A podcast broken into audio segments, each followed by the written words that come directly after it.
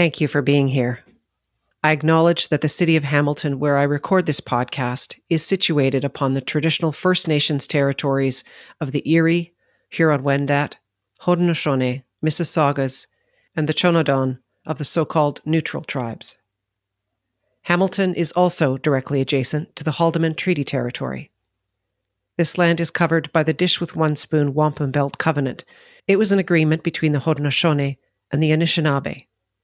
Hamilton is home to many Indigenous peoples from across Turtle Island, and this land acknowledgement is a small gesture to recognize the rich history of this land, and so that I can better understand my role as a settler, as well as a neighbor, partner, and caretaker. I stand in solidarity with all those that fight for justice on behalf of the murdered and missing Indigenous women, girls, LGBTQ, and two spirited people. I grieve the generational trauma created by the residential school system and the 60s scoop. I grieve the children and childhoods lost through ignorance and racism. Miigwech. Thank you.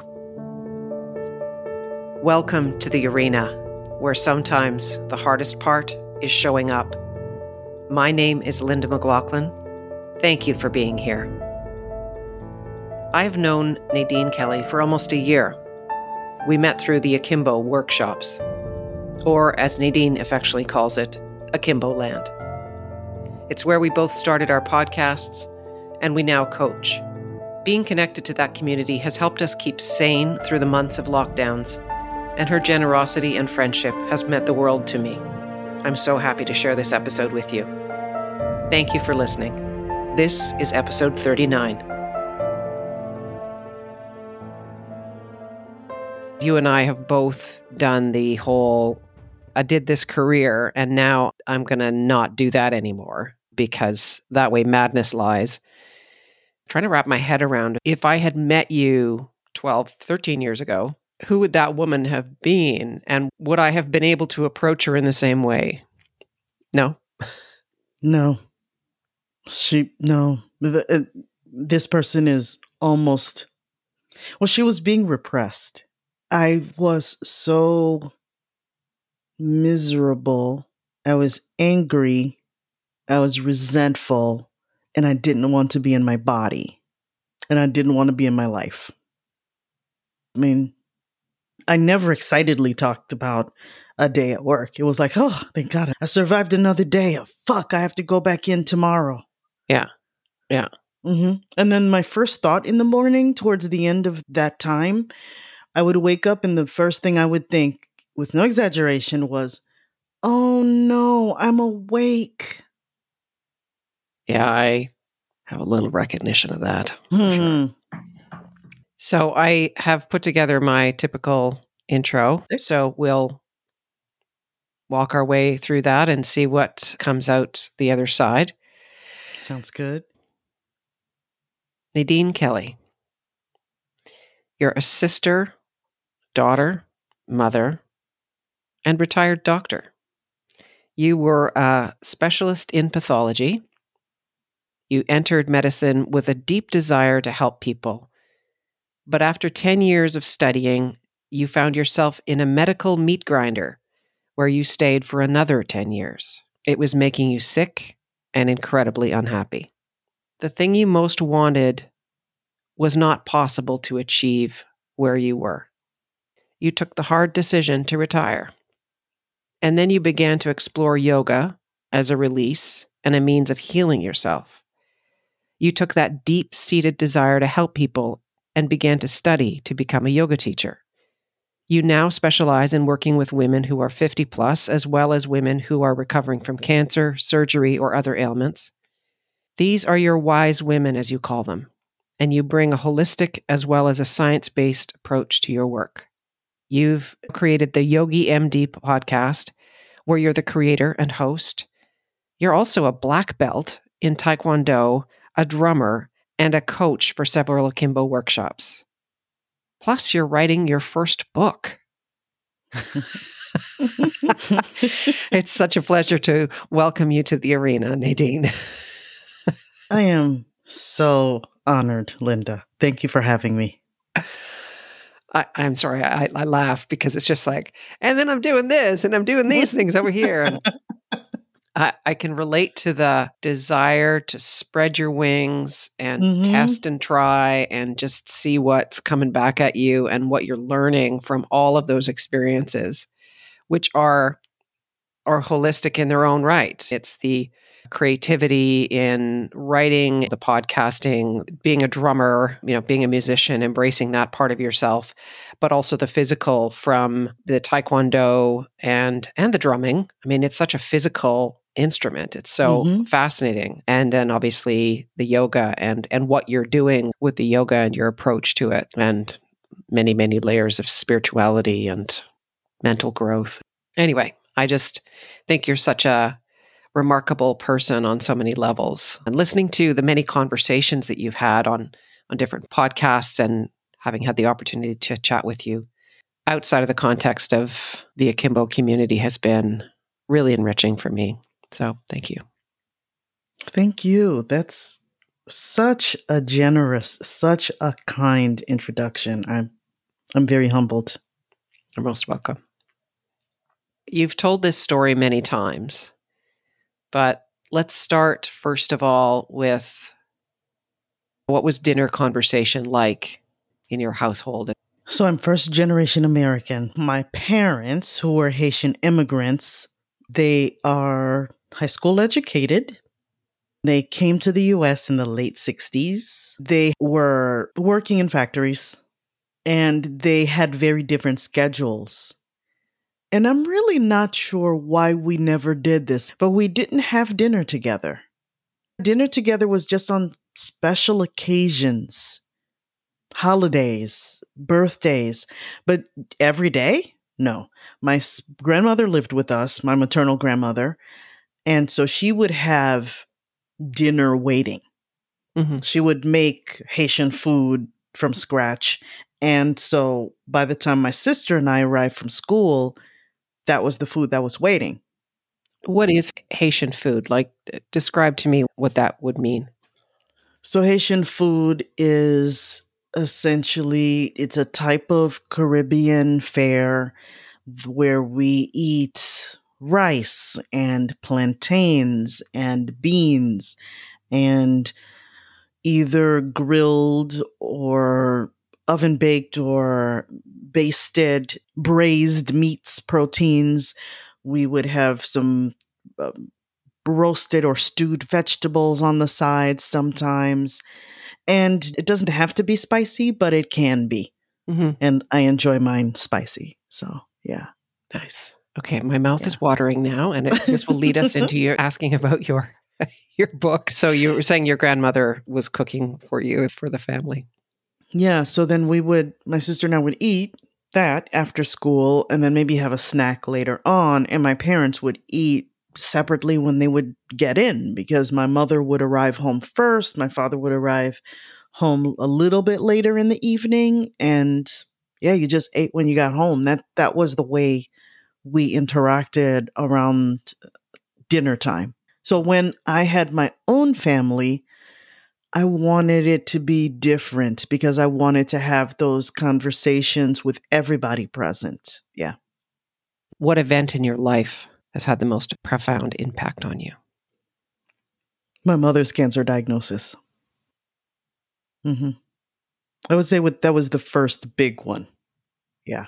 Yeah. I was a medical student, third year. I was ironically in my OB-GYN rotation at the very hospital where my mother came to have the biopsy done. hmm She knew the surgeon, he was a family friend. And I was in the adjacent OR helping with a vaginal hysterectomy. When the surgeon took the biopsy, sent it to pathology, received the results, I just remember very clearly he came up behind me and very gently whispered, It's malignant. Oh, wow. Yeah, That's a hell of a way to find out. yeah. Needless to say, I, I couldn't finish assisting. I asked if please I could be excused because I wanted to go tell my dad. And I remember just I was crying and I was trying to race to my dad in the waiting room. And the two nurses outside of the OR who were at the desk calmed me down and said, You can't go tell him like this. So they really helped me. And then from there, we started dealing with my mother's cancer. It was terrible. Stage 3B. It was bad. hmm Now, did she survive? Oh, yes. She is a Okay. 20 plus year survivor because at that time she went for a study at the University of Chicago Mhm. and they were able to give her a harsh treatment of chemotherapy and radiation and bone marrow transplant. So my Mm. mom's been through it. Mm. hmm Yeah, we we went through it together. Did that influence your choice of specialization?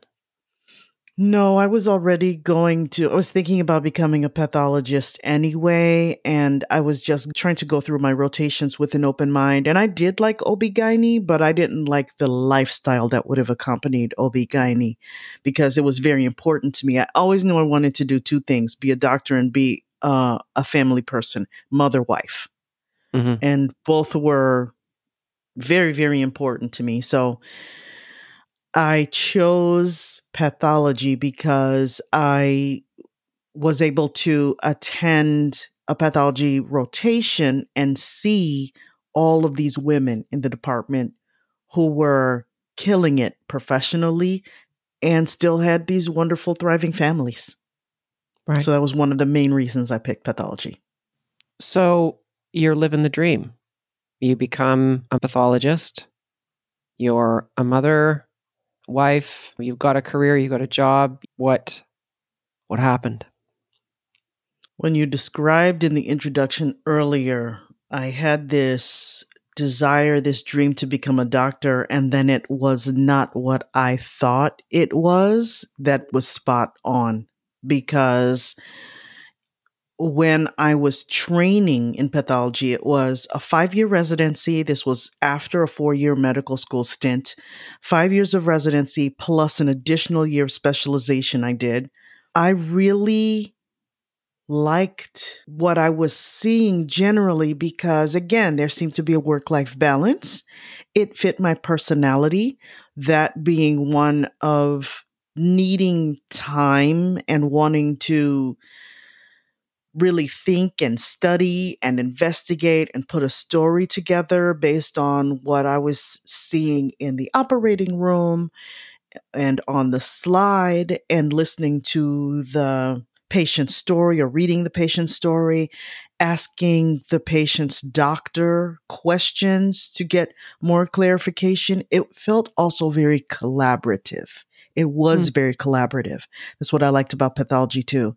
It wasn't just collaborative with the patient's doctor, it was collaborative with each other. People buzzing around in the department, showing each other interesting cases. I'm stumped by this, or, oh, I'm really excited by this.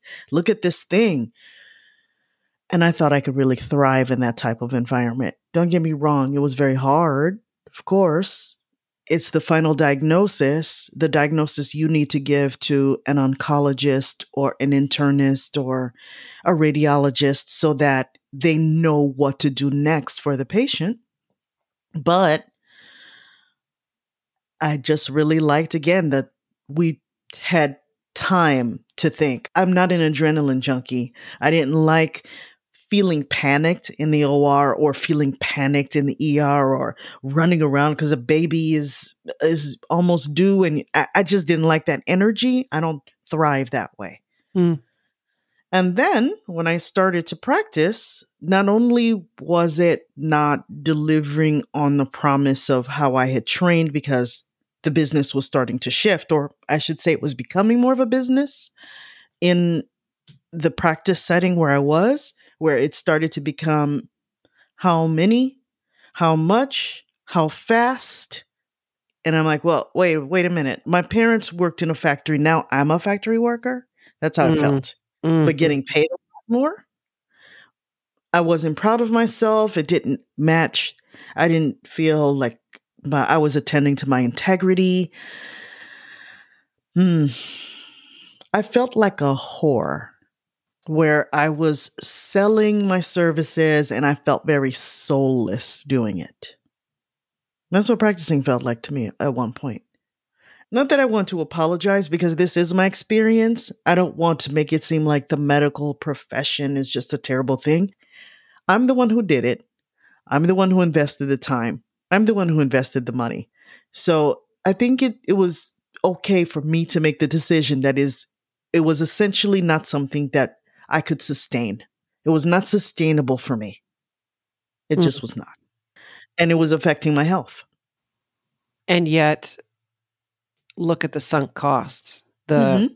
investment of time and energy, money, years of your life that you had dedicated to your profession and somebody in your in your family says i want to become a doctor and it's like hallelujah. Somebody's mm-hmm. entering into one of the professions right? I mean and then suddenly you're faced with i'm no longer going to do that. What did that look like? So it, it it came to a head because my body could not sustain what i was trying to push it to do. My mental health was suffering. I was depressed. I didn't want to recognize that. My husband and my internal medicine doctor helped me. They had to because I couldn't save myself at that point. And so after I received the diagnosis of major clinical depression, I had to do something different. And I had to face during my therapy and healing after that, that at the end of the day, I just didn't like what I was doing and I was only 40. So my heroes who had retired in pathology, I, I saw so many retirement parties. People turning, you know, 70, 75, still able to practice pathology, still sharp, still loving it. It just wasn't my fate. I wasn't happy like that. And there were other clues I was ignoring. I had a colleague who, even though we were so busy and the workload was getting more and more and more oppressive, I still saw joy with him. Mm. He would have, he would still find those cases and have genuine excitement about a diagnosis or a finding that was super interesting it was not an act. And when I would see that, I would say to myself, what is wrong with me? Mm. Why don't I feel that joy, that real joy, that inside out joy versus the I accomplished something, good girl, pat on the back. I made it, good girl, pat on the back. Because, see, Linda, something to understand too is not that my parents raised me this way, they didn't, but at the same time, it's not like we talked about the concept of joy. I mean, they left their country. They had to for opportunity. So, of course, it was going to be love your family, education is important, schools, you know, find something that you like. They didn't assign professions to us, but be educated so that you could have more opportunities for yourself mm-hmm. you know and, and we saw the sacrifices they were making. So it's not like i exactly grew up with this specifically expressed like what you do love what you do. We didn't talk like that. So i went through school thinking oh i guess i'm supposed to be miserable. Because anything worth having requires a lot of pain, blood. I remember when I got my my diploma from the University of Chicago. I graduated with honors and I had it framed and I was so proud of it. But you know what I wanted to decorate it with? Droplets of my blood mm. on the glass. Hmm. That's how I was existing. Like, oh, life is supposed to be painful. This is supposed to be bad. But when I arrive, when I finally arrive, maybe this suffering will stop. And it didn't. Wow. What does living a courageous life mean to you? Standing up for yourself, listening to yourself, being responsible for yourself, being responsible for your life. It is yours. That is one thing I definitely was extremely impressed by in practicing pathology, in being in medicine for as long as I was. Your life is not a given.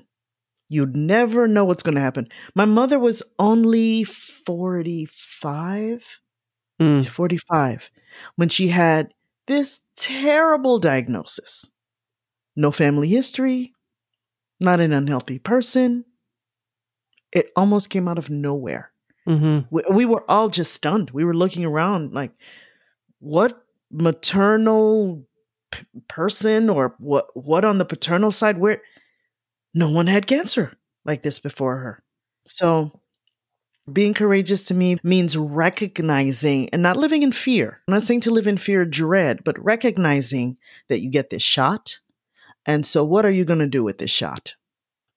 Living through this time of pandemic, if one of the lessons isn't to not take for granted your brief time, there are plenty of people in the before times and even now where suddenly out of left field you get this diagnosis and in 4 days you're dead. I mean it's just bizarre Mhm. and yet that's exactly what has been happening through this covid time where somebody s- suddenly gets sick and gets really sick and is gone. But to me if there's some sort of higher power that's trying to send us a message that's got to be at least one of them.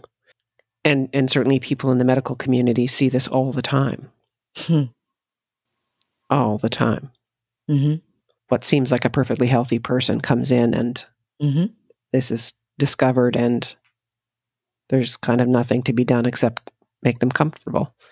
I just found out that a beloved yoga teacher who was one of the healthiest people I had ever seen was doing everything quote unquote right. She had pancreatic cancer. Mm, She did not survive. Wow. I'm sorry to hear that. So I, again, I, I don't say that we should live in fear and be thinking about our mortality 24 seven. That's not what I'm saying. But I really love that that's one of, one of my favorite books, as you know, Stephen Covey's Seven Habits of Highly Effective People begin with the end in mind. That is my favorite habit because it just keeps you humble and present. I don't want to waste this time.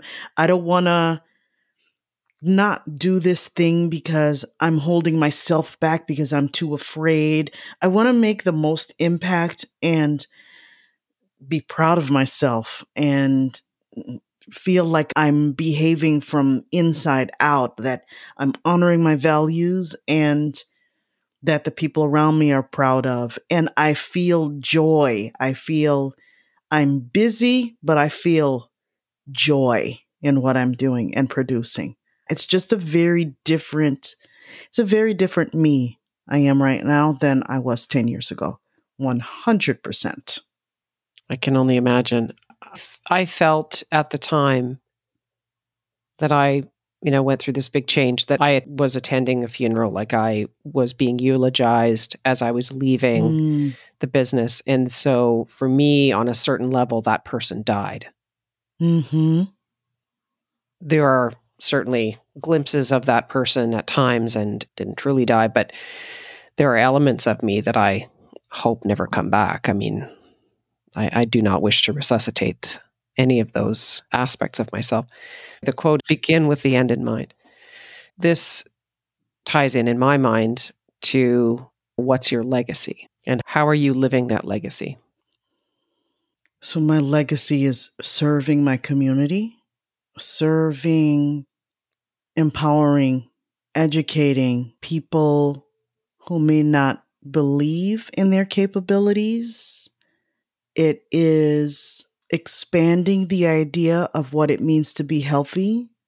Because when I was at my lowest point, I was externally pretty healthy because I'd been working out so much and dieting and all that. And I looked good on the outside. And like you referred to in the beginning of the interview, everything looked great. Thriving kids, great husband, parents, you know, sis, and so it everything looked great, but I was dying inside.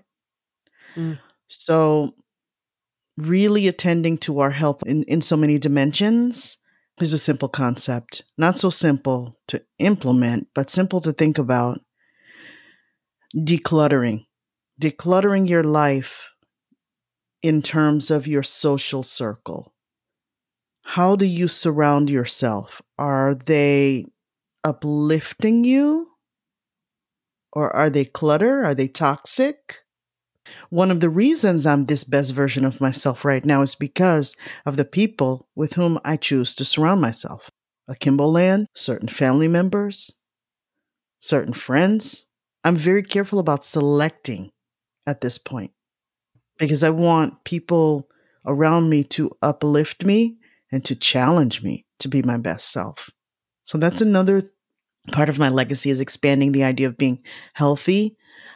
I want to be remembered for being a loyal, loving, reliable, responsible, empathetic family member as well.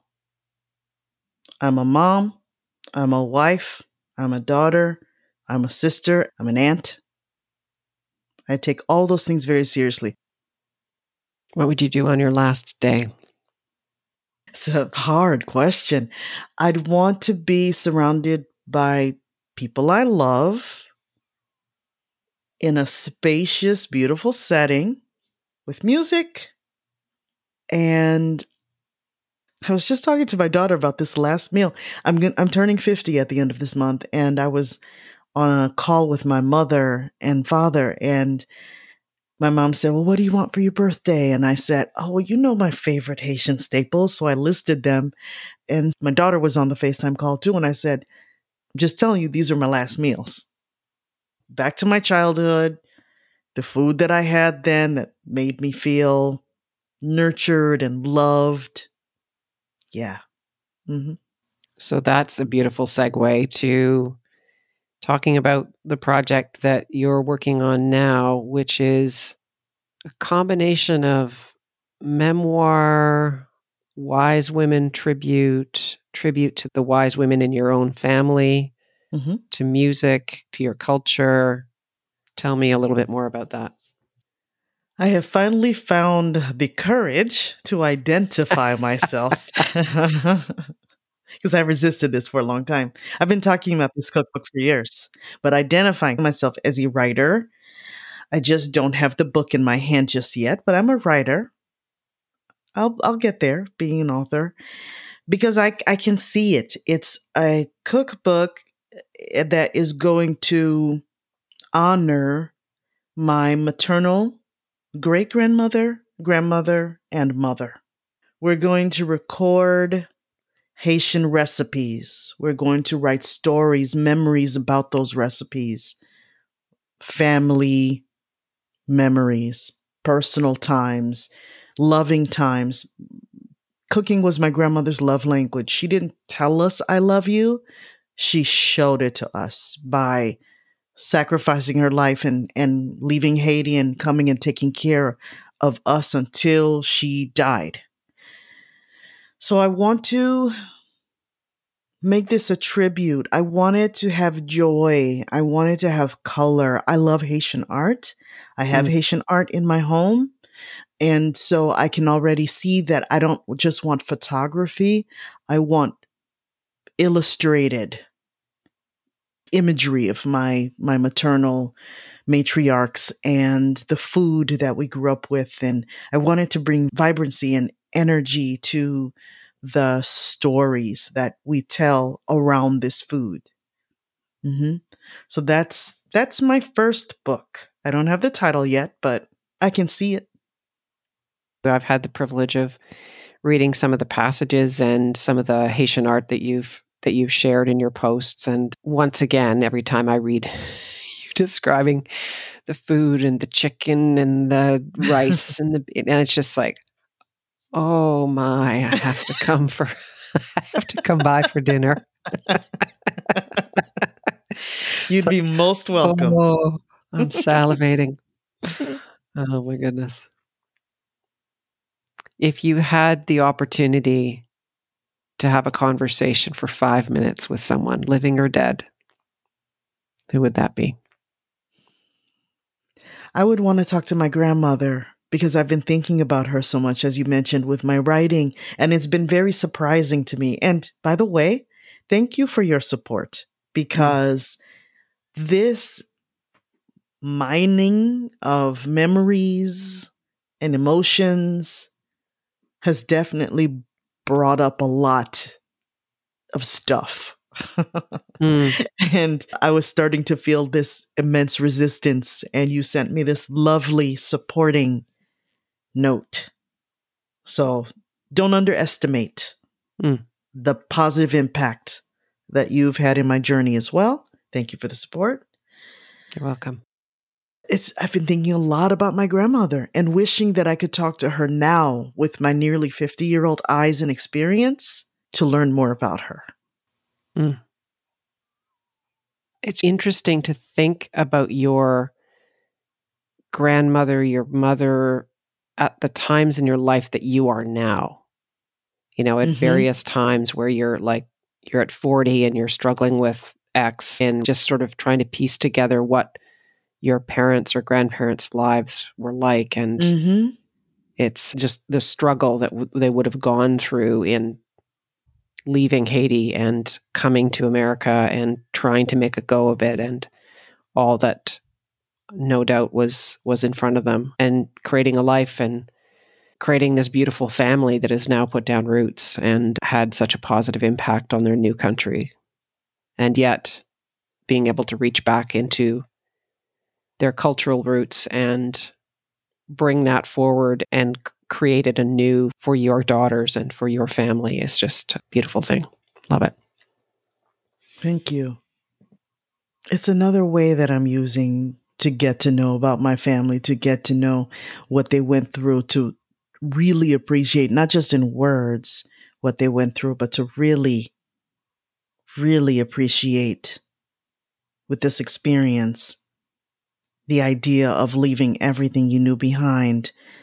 A few years ago, so it would have been teen, 2015, my sisters and I went with my dad to Haiti. We hadn't mm. been back. Well, we had never really visited. I was just a baby when I went to Haiti. So it was life changing because I got to know my dad differently.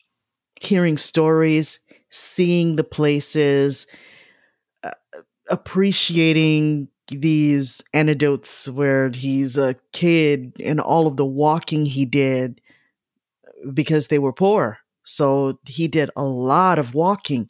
And so now it makes a lot of sense. My dad walks two to three hours a day now. So it makes a ton of that connection, that small thing.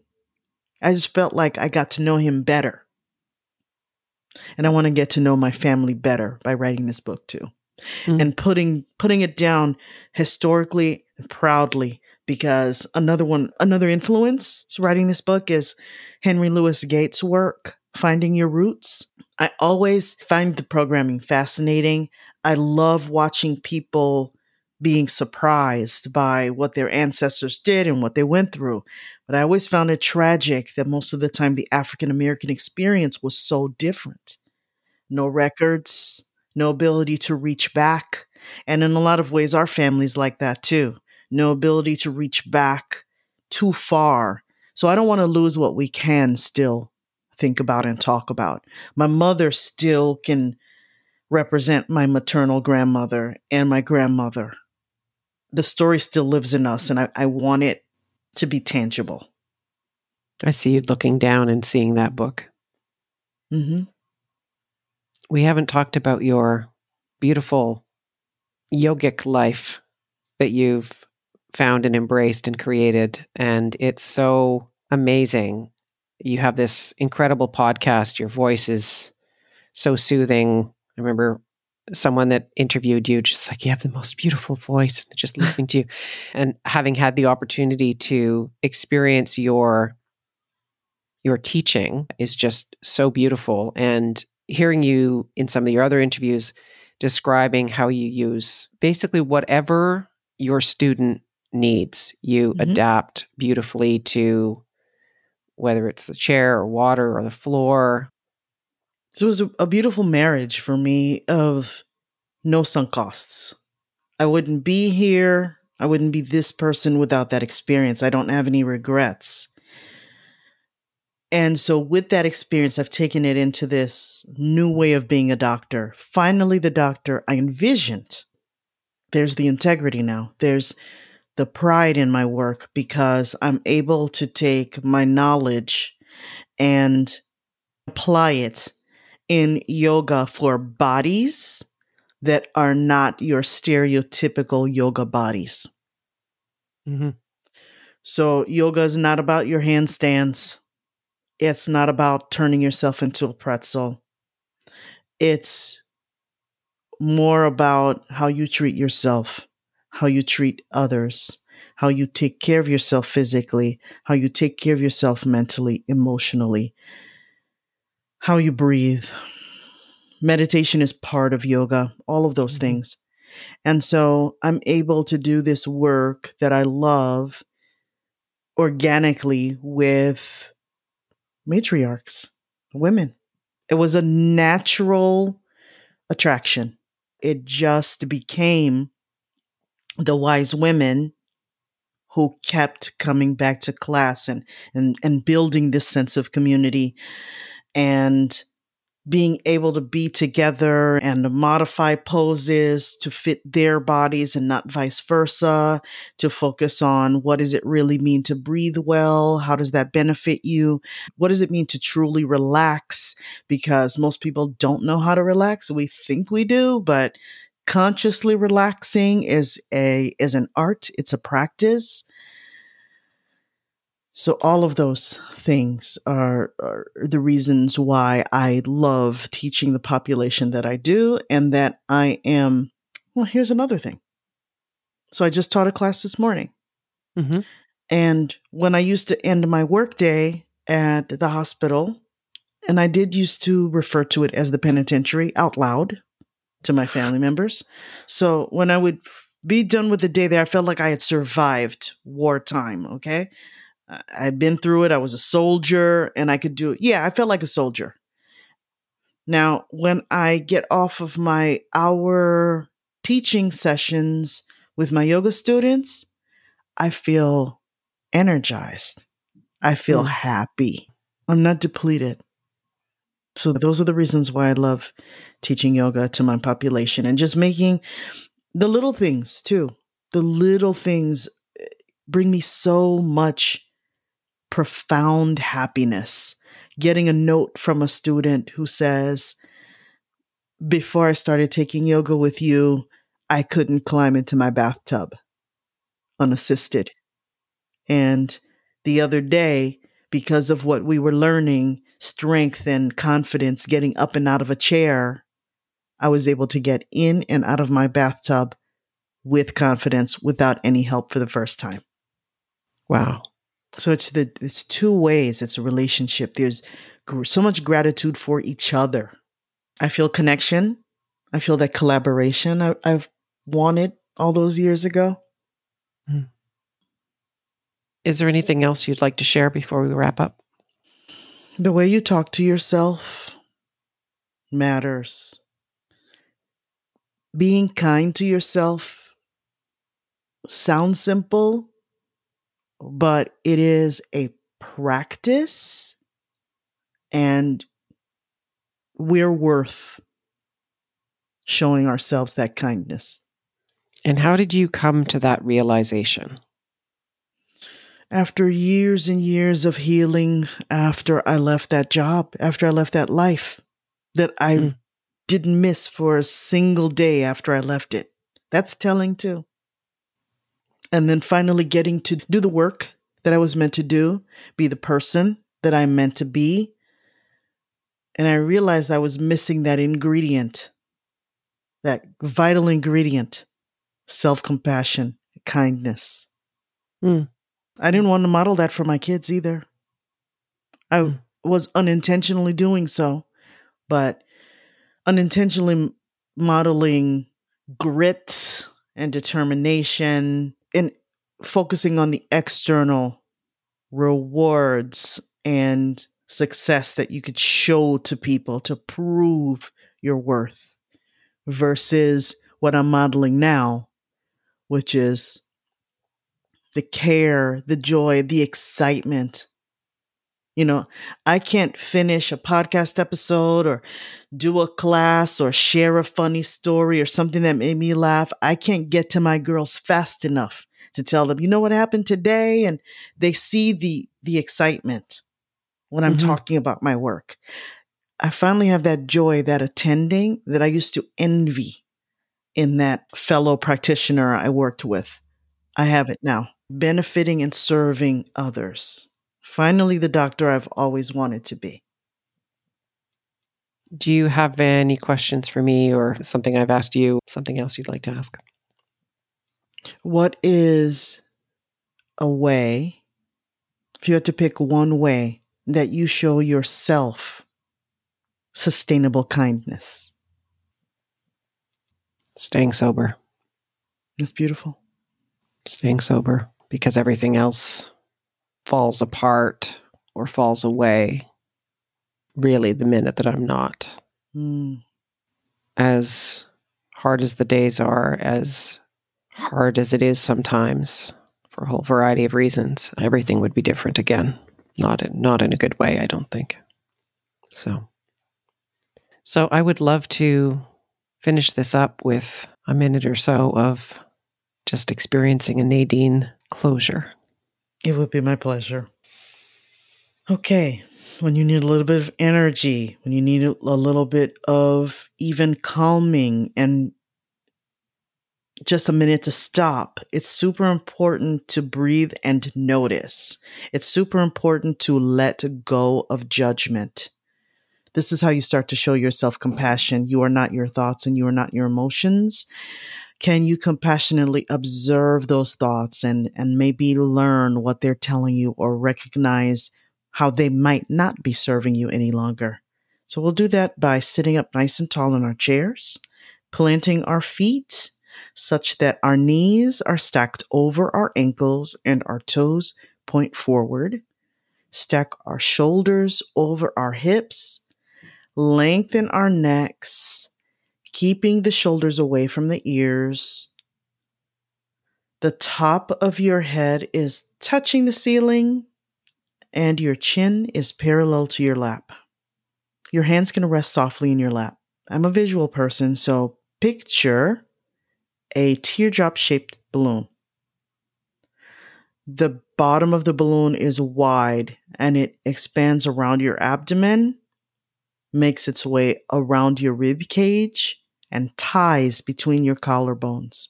So as you inhale, fill the balloon, breathing in and out through your nose, from your belly all the way up to your collarbones. And when you're ready to deflate the balloon, you exhale, untying the balloon between the collarbones down your chest and drawing your navel gently into your spine at the end of your exhale. The breath is continuous, deep, slow, soundless. And as you settle into your breath, this is where you can observe without judgment physical sensations, your energy, your thoughts.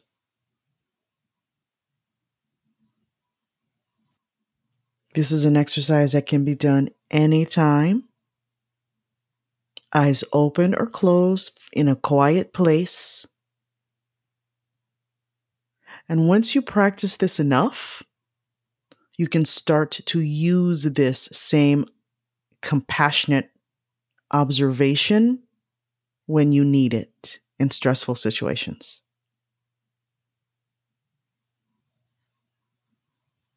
And when you're ready to open your eyes and come back to the present, No, don't make me come back. Thank you so much for that. What a beautiful way Thank to finish you. this conversation. And I am so grateful for your presence on this earth, your presence in my life. And I look forward to a long relationship as we continue to discover what the next stages of our lives are. Thank you, Linda. I feel the same way. You're just damn good people. So thank you for being a part of my life too. And I'm going to make you cook me dinner for sure. if you're going to torture me with those descriptions of your food, it's like, okay, as soon as the border comes open, I'm going to come down and visit. You're more than welcome. Fabulous. Thank you so much. This was great. I think about that line of wise and courageous women from which Nadine comes. And I look forward to having that dinner one day with them and enjoying some recipes from her soon to be cookbook. I will share her social media links in the show notes, including her wonderful Yogi MD podcast. Thank you for listening. Please follow or subscribe to this podcast. And if you feel someone else might benefit from listening to this episode, please share it. Leave a rating or review wherever you listen to your podcasts. I appreciate you listening very much and providing this feedback. I'm already working on season four, and I'd love to hear from you. Feel free to reach out to me via my website, www.thearena-podcast.com, or any of my social channels.